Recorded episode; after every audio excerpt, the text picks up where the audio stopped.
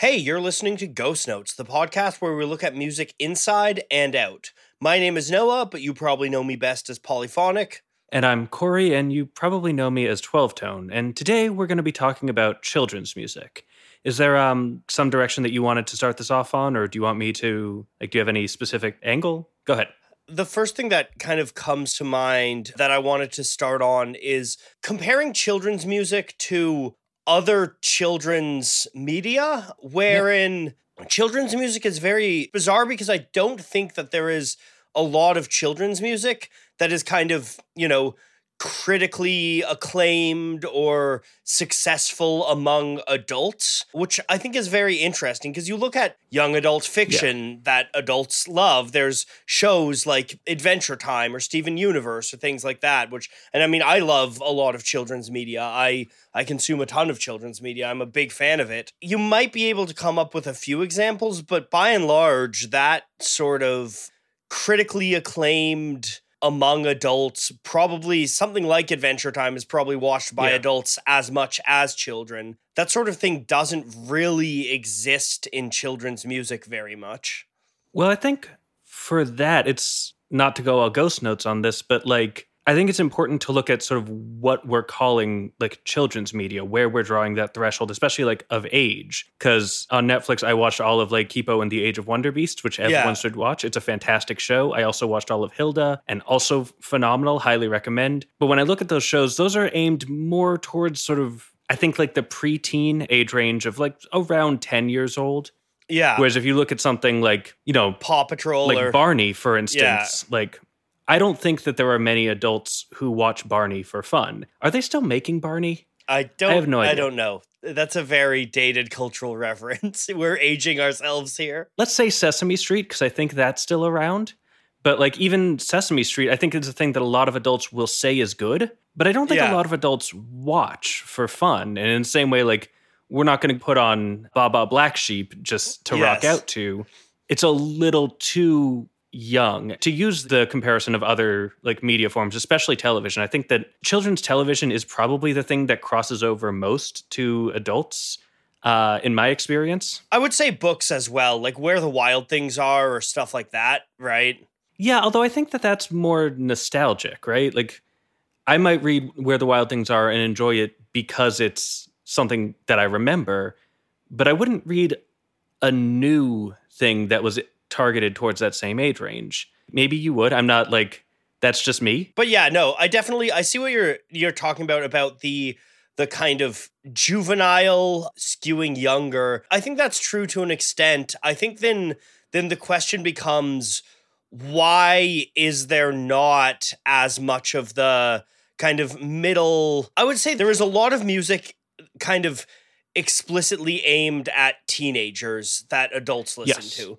You know, I would say like pop punk is a genre that is very teenage oriented. A lot of top 40 pop is very teenage oriented. But like the stuff in yeah, like in that Hilda zone, in the, you know, Adventure Time, The Hobbit, that sort of like pre-adolescent or early adolescent art. Yeah. It's the sort of preteen range. I mean, I could just be completely missing some incredible music out there. But to me, it's not a thing that I've seen a lot, and it doesn't really seem to be like something that is in the zeitgeist, you know? I think you're right. I'm 32, so it's possible that there is music being made for nine year olds that I haven't heard of. But like, I think you are broadly correct. Partly, like, if you go back to the rise of the concept of modern popular music, a lot of that has to do with teenagers acquiring additional spending power. Yeah. Being able to go out and buy their own music in ways that, like, in a lot of previous generations, they couldn't. And so, and also it's tied to recording technologies and so many other things. But, like, there's still very much of that. And I don't think has infiltrated is a weird word to use, but I'm blanking on another one. So I don't think that's infiltrated as far down to like the point where eight year olds are going out and buying their own records a lot of the time. Like I know when I was that age, most of my music was CDs that my dad had or that my mom had. Yeah. Because that was what was available. And, you know, I, I don't think I bought my own records until I was at least double digits, probably in my early teens. I do think it's interesting because when you're looking at the development of pop music, there is actually one act who was kind of integral to the development of that teenage pop music that does do a fair amount of children's music. And it's not like they are a children's music act Yeah.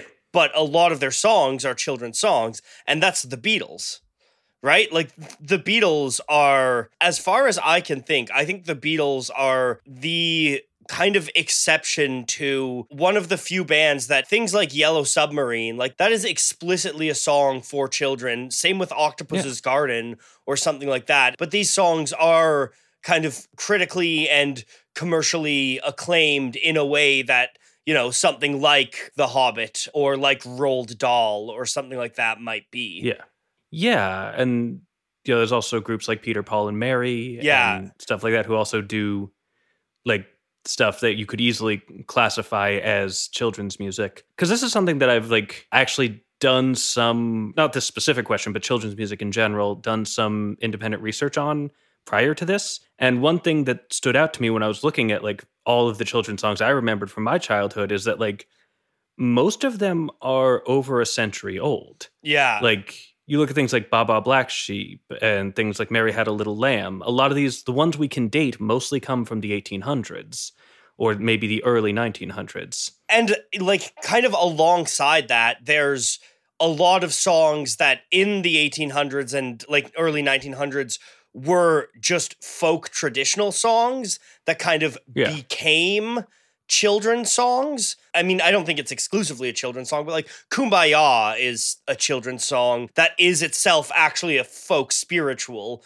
right? Like I I don't know the origins of Baa Baa Black Sheep, but it seems to me like its origins are in a children's song. I believe so. But what, one thing that I think I noticed, because this goes back to like longtime 12tone viewers may remember that, like, in, I think in 2018, I did a video where I did like a corpus analysis of children's music, sort of partly to demonstrate how to do a corpus analysis and partly to talk about children's music. And like, one of the things that I found is like, if you look at basically anything that I was remembering as children's music, which I, I, I made up my own list. I can't claim that this is like all the children's music out there, but like almost all of them were like four bar or maybe eight bar looping melodies.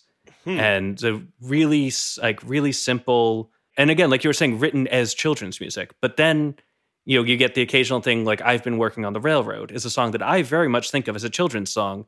But that thing's like 40 bars long. And yeah. Or she'll be coming round the mountains in that t- milieu too. yeah stuff like that where it's just like you have more complex rhythms more complex like note choices wider ranges it is much more like oh this is a folk song that works well enough as a children's song as well whereas then you have things like row row row your boat or again baa baa black sheep that's just like you look at them and you're like someone wrote this for kids Yeah. Someone wrote this to be sung to children by children, specifically for the purpose of being very simple. I think that brings us to uh interesting like aspect that I wanted to talk about, which is this perception that music needs to be simple for children to engage with it. Yeah. One thing that I definitely took out of that analysis was that, like, the sorts of things we do think of are simple in some ways, but also not in others.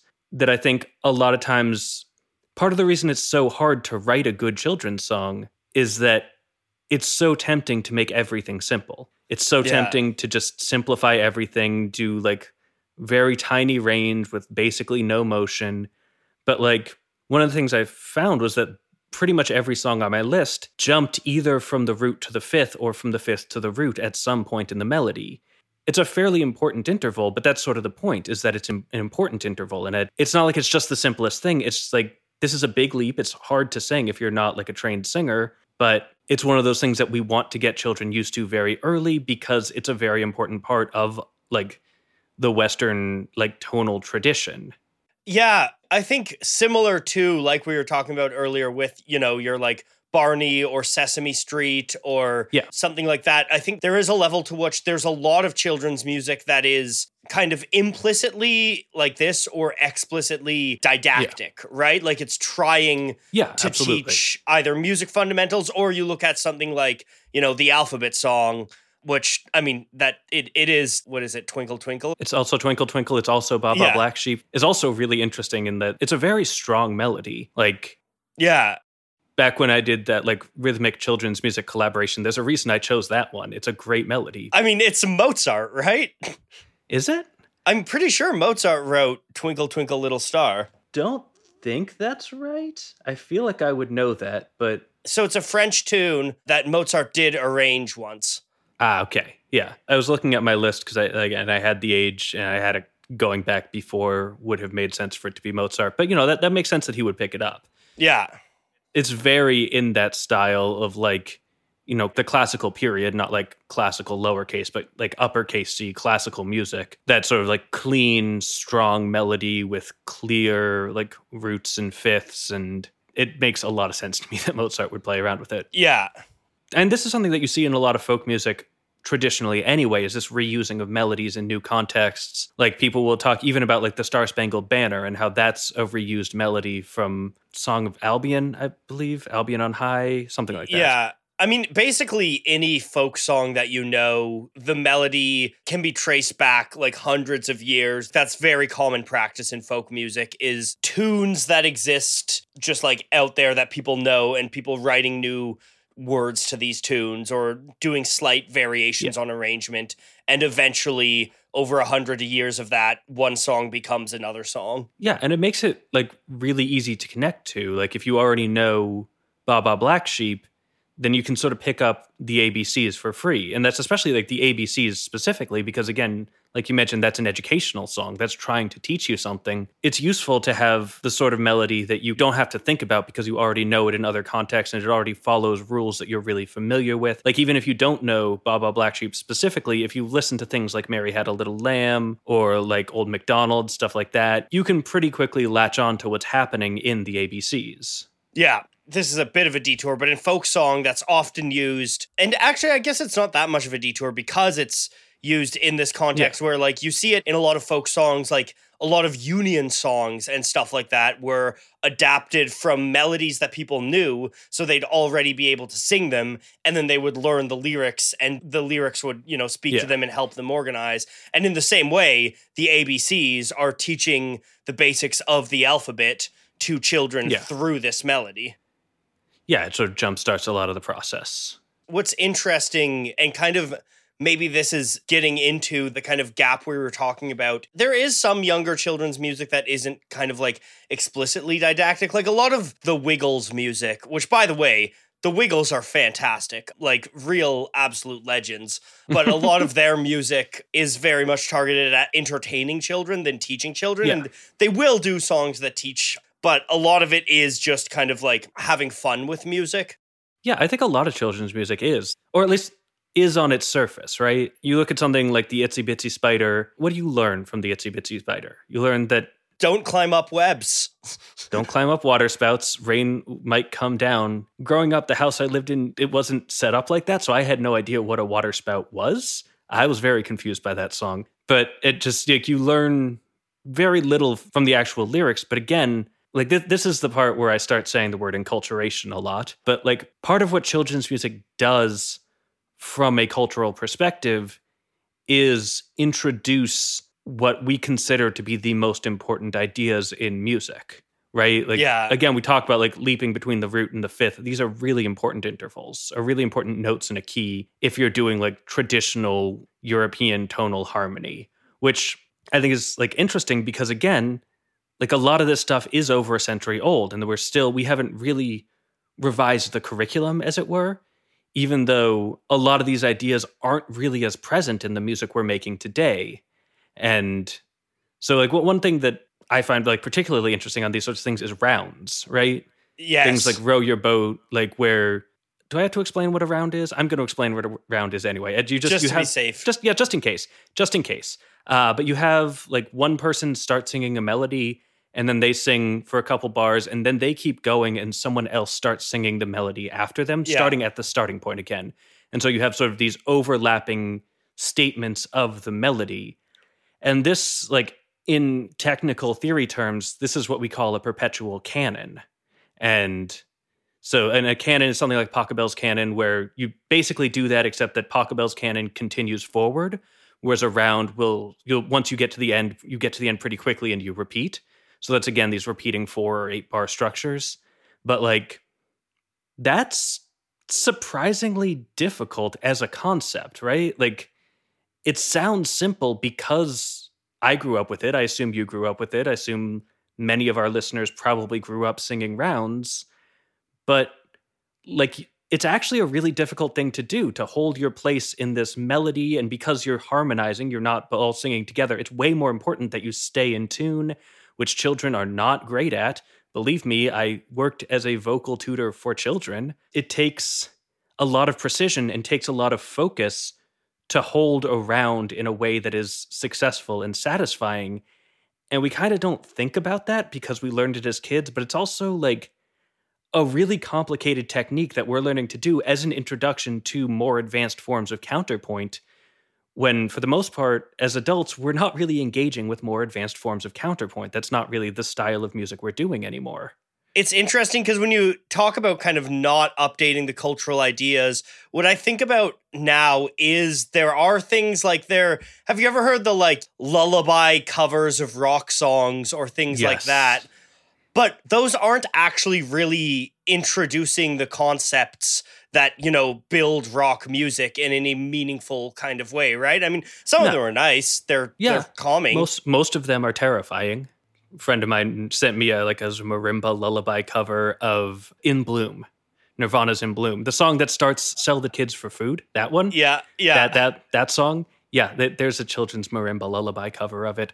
It's haunting. We could get into those kinds of those yeah. kinds of things and i've got i've kind of got issue with a lot of those things because i think a lot of those are kind of morally void cash grabs that's again one of the things too where in kind of the contemporary state of children's music the other really kind of weird terrifying space of children's music is these ai generated like youtube song videos yep. are you oh yeah yeah i'm yeah i'm aware i haven't delved too deep into it for the sake of my sanity but I am aware. Yeah, so for those that aren't aware, there's been some exposés on this stuff that's really, really fantastic. Yeah.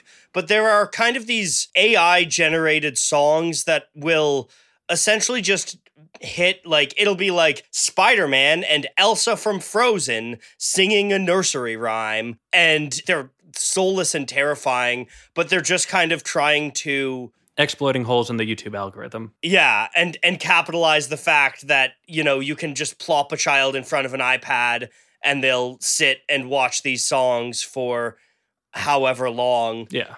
And I think that actually gets to me with one of one of the big things that I think is kind of lacking in children's music. Going back to even where we started this conversation is there is not a lot of children's music about the experience of being a child. You know, like I think yeah. I think that's the thing with teen music. It's fantastic. There's a ton of music about the experience of being a teenager for teenagers. And in terms yeah. of like like shows, like the shows we mentioned or films, you know, there's a lot of great films about the experience of being a kid, a lot of great books, a lot of great narrative media, but for a media that is so kind of, you know, music is its strength is emotional expression. A lot of children's music, there's not people singing about what it felt like to be a kid, singing about the kind of big emotions that you feel as yeah. a kid. In my mind, it feels like a lot of the children's music being made now is flat and dumbed down, you know? Yeah, I think that that's I mean quite possibly part of why so much of the like the canon of children's music as it were hasn't really changed much in a long time is that a lot of that was written by you know caretakers who are working with children whereas i think these days a lot of what you see being made for children is being made by record labels and yes has a, has a much much less intentional obligation of care is is much more a cash grab is much more about sort of and this is like this is slightly a tangent, but you know, it, it's if you look at at least in the U.S. the Christmas music scene, like yeah, most of what we have is getting close to a century old. Most of the classics, and people will every year people will put out new Christmas records, and they'll sell maybe some, and then people will move on because the songs weren't that good probably romanticizing early Christmas music more than it deserves. I'm definitely romanticizing it more than it deserves, to be clear. But like if you go back and look at a lot of early children's music,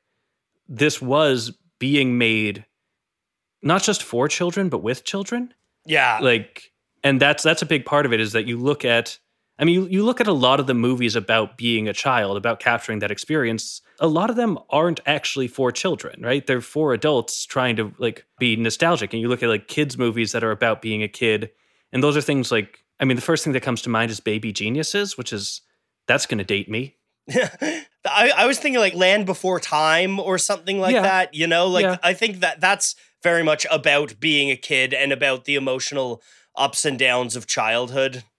Yeah, no, that, that's a good point. But like, I- when I think of a lot of like the the media that I'm aware of that's like for kids and contains kids, it's sort of a lot of it is about sort of transcending childhood, is about sort of Yeah. kids as superheroes instead of kids as kids, which is still you know kids still telling children's stories, but again, it's sort of coming from this perspective of people who are trying to sell something to children instead of people who have any like direct relationship with the children they're making the work for. it I think it is important to note in this conversation that there are some really really fantastic children's entertainers out there like Raffi is a legend like the Wiggles like I mentioned earlier like I don't want to I don't want to Sure. slander all of the uh, children's entertainers because I do really think that there are some doing really great stuff but yeah in general it's odd to me and disconcerting to me how much of children's entertainment, like you said, is kind of people in boardrooms hitting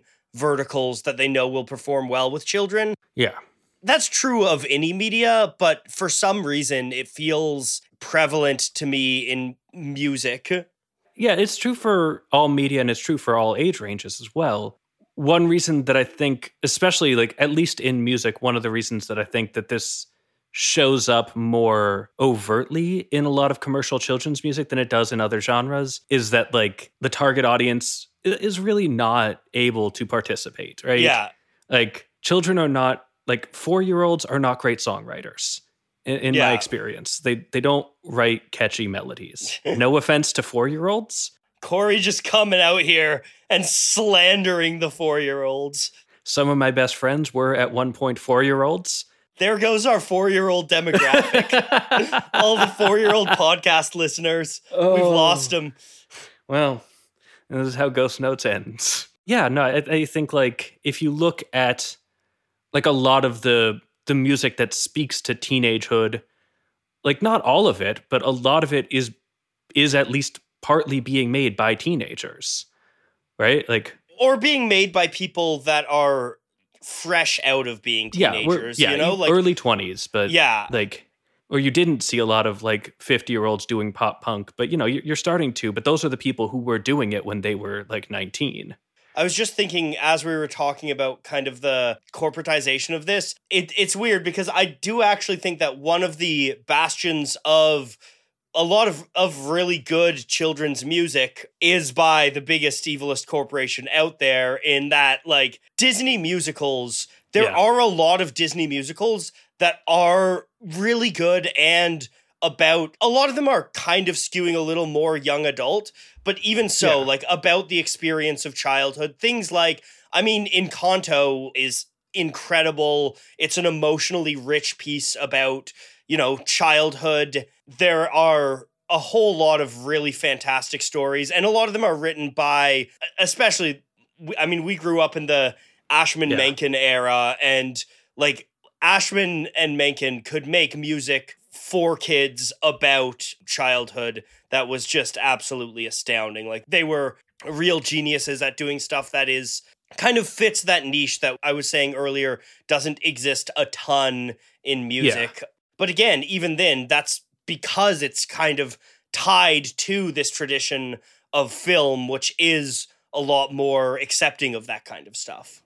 yeah i think that what you're hitting on there is that like even going back to like the barney example a lot of these things when we look at children's media and especially children's music it is a multimedia experience it isn't as much separated out into that sort of 19th century romantic concept of the work itself as a thing that you sort of engage with as an isolated sonic artifact. It is a part of this broader experience. Music is not necessarily a background component. In many cases in Disney, it's sort of the point, but it is this thing that is part of a larger experience that is multisensory and multimedia and that you can engage with in multiple different levels and can capture all the different facets of your attention whereas as we get older we start to see more music that is just music without any other components yeah i mean i wonder to some extent if that just is you know reflection of children's attention spans and the fact that it's hard to get children to sit still and listen to music that is just music. Like I do think that that's definitely uh, an an influence on it. Yeah, I mean, even if you look at the stuff that isn't sort of attached to a movie or whatever, like a lot of children's songs are dances, things like Ring Around the Rosie, things like these that are supposed to sort of give you something to do to actively participate in. Yeah. Instead of just sitting there and letting someone sing a song at you.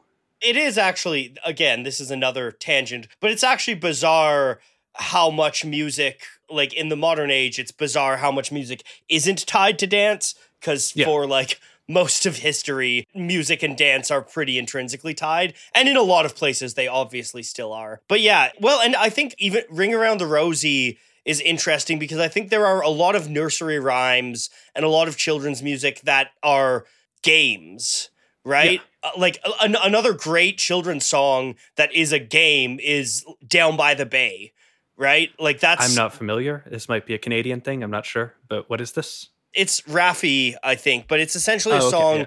It's an interactive song where you've kind of got the chorus and it's like down by the bay where the watermelons grow, back to my home, I dare not go. For if I do, my mother will say. And then there will be a did you ever see a and then you do a rhyme thing. So it'll be like, did you ever see a goose kissing a moose down by the bay? But it goes around and it's interactive and like it's not like huh. there are kind of specific known yeah, you're rhymes. supposed to make something up. Yeah, you're supposed to make something up. And I think there's there's a lot of children's music that falls into this like interactive space, whether it be a dance or like patty cake is kind of a game uh, allegedly i don't actually know how to do patty cake but um I've spent way too much time on patty cake in high school. It's just a trend with my like my friend group where we just like got really good at it.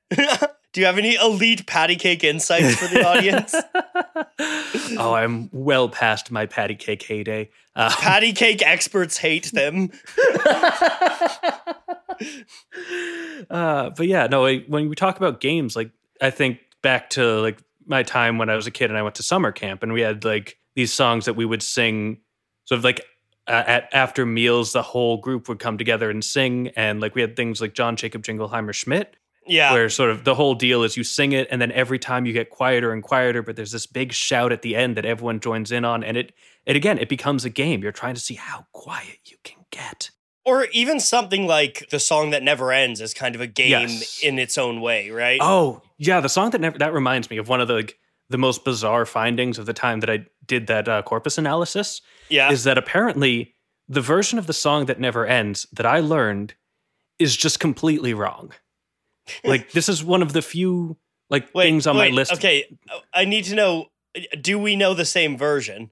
It's the right lyrics. Okay. Oh, okay. It's just the melody. This is the song that never ends. It just goes on and on, my friends. Yeah, that's yeah. Question: Do you go up for the line, my friends? This is the song that never ends. I don't think I do. Goes you go, it just goes on, on and on, my, my friends, friends, or something like that. I think I just stay flat. I'm not sure. I'm so, not sorry, sure sing it. I, I was. This is the song that never ends. It goes on and on, my friends. Some people. Okay, yeah, you, are doing basically the same thing I do. Okay, yeah. Uh, but like, this is one of the few songs that like we have recordings of the earliest instances. This we like a lot of the children's stuff that we have dates back to before uh, widespread recording technology, but this one I think was on a TV show was where this originated. And so we we have like a definitive recording of what this song was supposed to sound like. But the version I learned, which sounds like the version you learned as well, changed things. And I think that sort of naturally, as it passed through different groups of children, it started to take on characteristics that are more reminiscent of other children's songs. The range shrinks uh, basically, like again, because it goes up on the to my friends. In the original, I believe the lowest note is the third of the key, but like in basically every other children's song I looked at, the lowest note is either the root or the fifth of the key.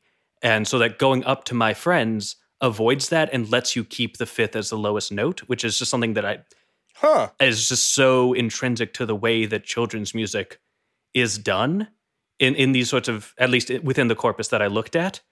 And it's just it's fascinating to me that like again, it we have a record of what the song sounds like and it just became something different to conform to a lot of these other ideas that the other songs are teaching.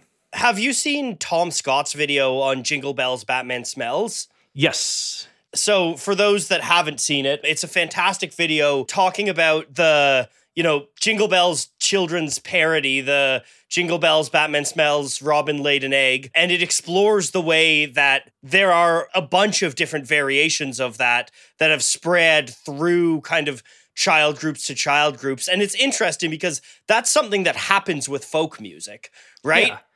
yeah, and this is like classic ghost notes thing, but the thing we're talking about is a kind of folk music. Yes, yeah, exactly. Children's music is one of the few places where folk music still kind of operates in this sense because specifically because there aren't people, you know, writing down like uh, Yeah. you know kind of locking in the lyrics or melodies or whatever because a lot Yeah. of it is happening just on schoolyards. organically like you're learning these songs from like maybe your preschool teacher or often like from other children like from the children who were there like last year and they'll sing songs and you'll pick up these songs and so it has this long game of telephone that just slowly warps the music into whatever it makes the most sense to you I remember like like schoolyard songs. I, I think every schoolyard like kind of creates and warps its own little variations on this stuff. Like I remember for some reason I have this clear memory of like when I was in elementary school for a while like there was kind of a meme going around the schoolyard where people would come up with the melody was Black Sabbath's Iron Man, which again actually kind of bears a lot of resemblance to a lot of kind of nursery rhyme melodies, right? Well yes except that it's in minor but I mean, just kind of in terms of its it's very repetitive it's it's easy to learn repetitive, yeah, relative simplicity, yeah. Like, yeah, I didn't. I don't necessarily mean. I mean more kind of like yeah s- No, yeah, structurally than actually melodically. It was one where we would go around and you would, you know, make something up for that. And I think I probably, I think I probably knew like the melody before I knew the actual song because like I didn't really know who Black Sabbath were when I was seven. Blasphemous as that may seem, uh, polyphonic is a fraud. Ah, i'm telling all your viewers that sort of stuff, like I think kids are pretty ingenious with coming up with that sort of thing, and kids will come up with song parodies all of the time and play around with songs in a way that is very intrinsic to how folk music generally worked before the advent of recording technology, right? Where it Yeah. would just travel around and people would just throw their own flares and make up their own stuff and And these sorts of things can also sort of settle knowingly within a culture, right? Like it's not just, you know, you establish this thing Yeah. and you, you throw it away. Like I, again, to reference my summer camp experience, because this is where a lot of my like children's folk music experience comes from. Like there were some of the camp songs they'd been singing for so long that they had sort of adapted parody lyrics based on historical events within the camp's culture. Just for one example, do you, do you know the song Green Grow the Rushes, though? green gr- I is is that I'll sing you one, oh, green grow the Oh rushes, yeah, oh. yeah, yeah. That one? Yeah. Yeah. Okay. So there's the the way that works for anyone who does it's like it's sort of like uh, 12 days of Christmas in that you sort of start with one and then you add two, but then you sing two and one and then three, two, one, and so on. Anyway, the point is that three, it sort of has a similar to like the five golden rings thing in the 12 days of Christmas, where it goes three, three, the rivals. But there was a, a dude like way before my time at this camp whose last name was Theriot, and he went by the nickname The Riot. And every time they got to that, he would just uh, stand up and shout, three, three, the riot. And that just stuck. And that's now I I barely even know. I had to like think through like what is the actual thing that follow that is, this is supposed to be because I don't know because I learned this completely unrelated version that So- encapsulates some of the like cultural tradition of this summer camp in ways that I never actually experienced, but are, is part of my sort of experience of the camp in retrospect, you know? Summer camps are an absolute haven for that sort of thing. It would be really interesting. I'm sure someone's done it, but it would be really interesting to read some sort of musicological study on like camp songs yeah. because like the number of people it's it's so funny because I, I like I went to summer camps and I was a camp counselor and like anyone that was a camp counselor has this arsenal of songs but like all yeah. of these songs have slight variations to yeah. different uh like to different camps yeah no when i was um this was like near the end of my like because I, I did some like counselor and training stuff at the summer yeah. camp i never actually yeah. wound up being a full counselor but like near the end of the years that I was going there, one of the counselors got the idea to like put together like a written songbook, but they just looked up lyrics for the songs online and just copied and pasted those into a book. And so many of them were just completely different from what we yeah. were actually singing. And it was weird because you started to see, like, once this was written down, once yeah. there were the things, people started to drift towards what was in the book, even though we knew the version. We knew what was supposed to be sung here. We knew what had been being sung at this camp in this song for decades. But now we had a written thing that was saying, like, no, it's actually the rivals. And we're like, okay, close enough. I mean, not that one. That one was sacred, but like a lot of things just became what was written because it was close enough. And that was, we had a written record and it was easier to give to new people, but it lost a lot of the signature of that environment. Broadly, like that in microcosm is what happened to a lot of folk music, right? Is yep. it oh, became oh, a lot easier to just kind of refer to the written or yeah. recorded version. You, you had a definitive version now, and it's just simpler. Yeah. Yeah. It, because the reality is that there isn't actually like a right way to sing any piece of music, but right? Like there's no yeah. way that is objectively proper to sing a piece of music, especially folk songs. Like they they're so malleable by their nature. Yeah, that's the whole point. Yeah, I didn't actually. I it's interesting going into this. I didn't. Maybe I should have, but I didn't expect to get so deep into the parallels between folk songs and yeah. children's music because but ultimately like schoolyard rhymes camp songs nursery rhymes like yeah. they're they're all folk music in their origins and even in their practice today yeah and they're absolutely i agree i really should have seen this ghost notes episode turning into talking about how the thing we're talking about is basically folk music. Like yes, that's, yeah. That's not surprising in retrospect. Yeah. It's given me an interesting angle because it is a sort of situation where, you know, you can look at a schoolyard and kind of get a sense of how songs like, you know, House of the Rising yeah. Sun or something like that, like evolved and changed over time to become what they are. It's kind of the same process as kids on the schoolyard. Yeah, and again, especially if you look at something like Baa Black Sheep, in where you have these like multiple sets of lyrics that have either sort of been applied to or sort of evolved out of this same melody, you really start to get a sense of like you go back and look at like old records of like really old folk songs and like yeah this song that you're familiar with dates back to the 1300s and you're like, cool, let me check that out. And you read the lyrics, you're like, this is nothing.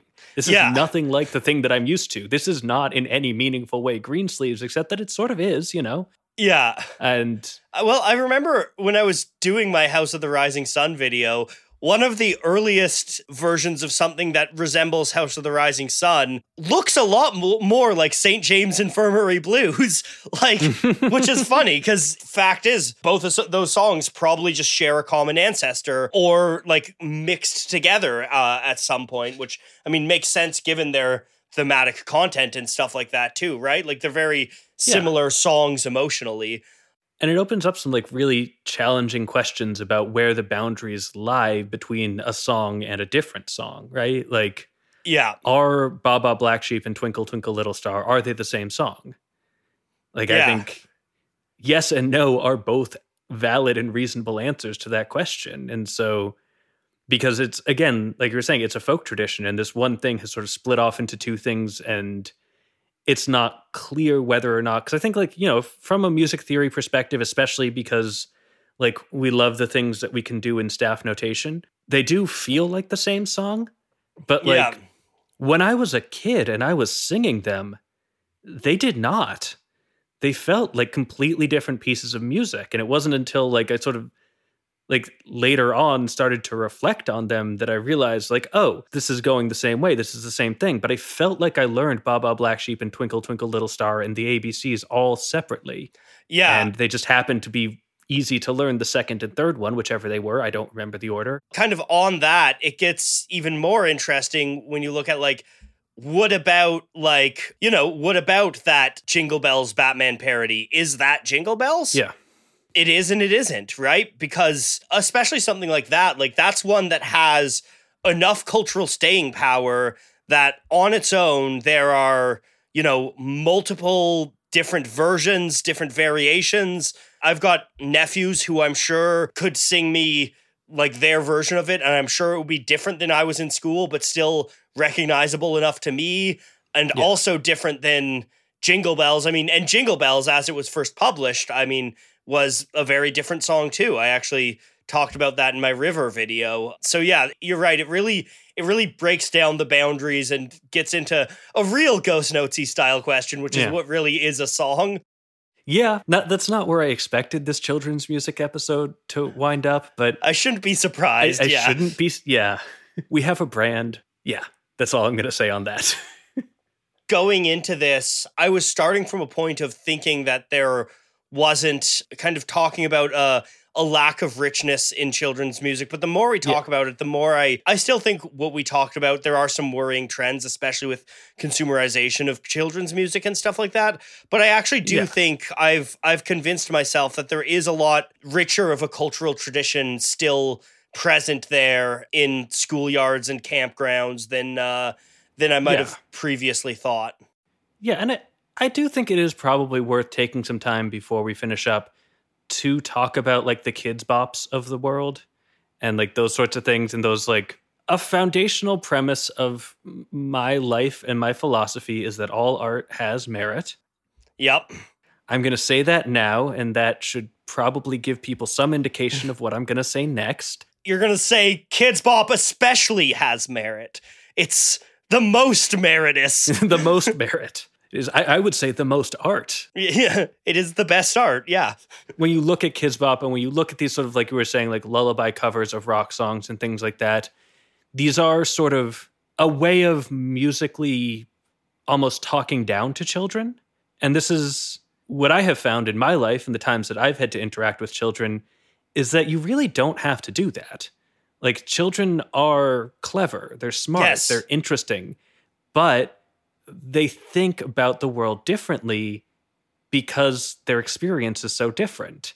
And so good children's music, and again, this is part of what I was talking about with these like, you know, music written by caretakers, like in collaboration often with the children they're taking care of, is that like music that engages with children in ways that respect the sort of limitations of their experience without just assuming that they'll consume whatever and that you can just make garbage and it'll be fine. And I hate calling music garbage. That does not make me feel, but you know, Yeah. um, Kidz Bop is not great music, no. but and I, I don't think that's the point. And that's I think part of what makes it grating for me is that like you listen to Kidz Bop and they'll do something like you know smells like Teen Spirit or something, and it's like you like the people who made this, which are not the children singing mostly. It's you know a handful of you know bored producers who don't care about this project almost certainly they're not like trying to interpret smells like teen spirit in a way that's relatable to children. They're just you know pumping out something that sounds childy enough and it doesn't sit well with me you know? I don't know that i have like a deep and complex take here. I just i think that it's worth acknowledging that like you can icky. make good and interesting music that appeals to children and like we talk about people like Raffi and people like the wiggles and like a lot of that is because they're having fun with it in the way that they expect you to have fun Yeah. with it Yeah. Yeah, well, and I think I think even when we were talking earlier about Peter, Paul, and Mary and the Beatles and stuff like that, Yeah. I also think that's something that I think in the '60s like there was uh i think part of it is actually um part of it is born out of kind of psychedelic culture um but there was Yeah. this real like celebration of innocence and the ch- and childhood and like a lot of that in a lot of hippie music and that was stuff that was kind of trying to do the same trying to you know embrace children and meet them yeah, like Puff the Magic Dragon doesn't sound like a crappy version of an adult song. It sounds Yeah. like a children's song. Yeah, exactly. Yeah, and it's it's trying to meet children at their at their level and assuming that they have, you know, or or like something like, you know, Octopus's Garden lyrically it's very kind of like straightforward and whimsical. Yeah. But that is a that is a musically complex song.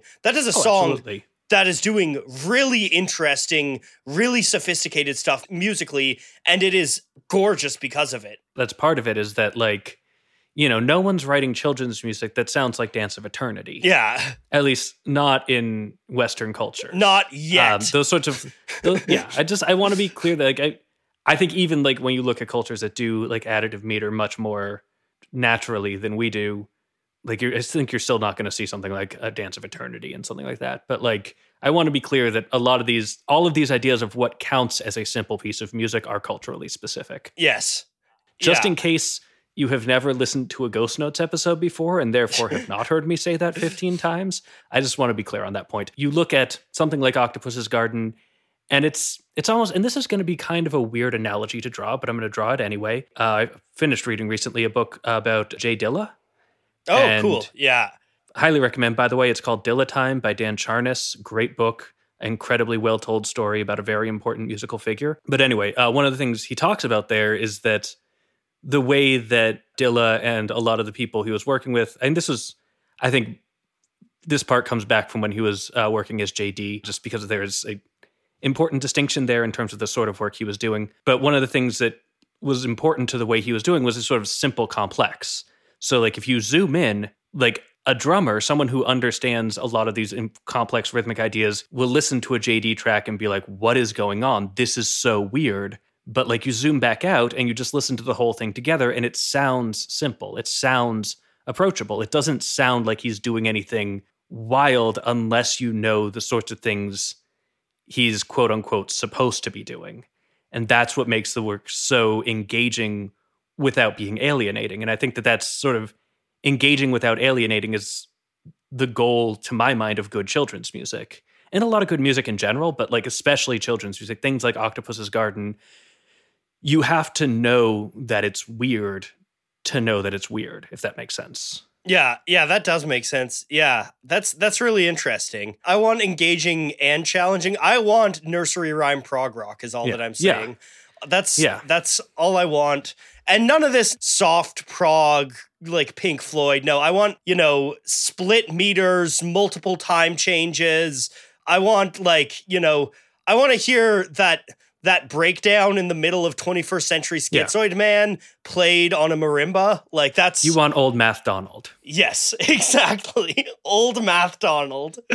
I don't think that there's really that much to say about them, but I think in this conversation about children's music, as in mo- uh, uh, most of our conversations, the Shaggs do bear. They're worth Oh, mentioning. always, always listen to the Shaggs play the Shaggs for your baby Yeah, expose your children to the Shaggs before two years old for best musical results I do actually think in general that's something, and I mean. Everyone, everyone who has never had a kid is the greatest parent ever and knows everything about parenting, right? Yeah. But I, I am interested. Like, I, I'm sure I'll play children's music when I have kids, but I'm also interested in just exposing my kid to adult music and the music that I love. I mean, studies show that if you play Mozart for your baby, then They become Mozart. nothing will happen. it's definitely something that I'm I'm interested in treating my future children when it comes to music with you'd call it a level of respect of their intellectual Yeah. capabilities and the thing is like there was kids music that I loved as a kid but also like my favorite band as a kid was Great Big Sea and their adult music folk music uh, actually come to Yeah. think of it I absolutely loved them as a kid and like Yeah. there's I think there's a lot of stuff that again just what you said earlier like kids are kids are smart uh kids are able to comprehend complex emotions. Kids are able to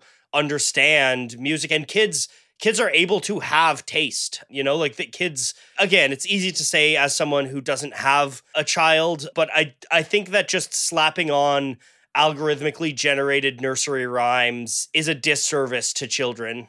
Yeah. I'm just hedging a little bit because again as also don't have children don't want to be giving too much parenting Yeah. advice. Yeah. I, I think that it's for me more about like meeting kids where they're at and you know i don't think that like letting a kid watch some algorithmically generated whatever is except you know once you go down a lot of that stuff is actually really messed up like that's yeah if you haven't seen the dan olson video watch that for a good Yeah. explanation of Yeah, what we're it. talking Yeah. about yeah uh, and so that specific example, I would agree.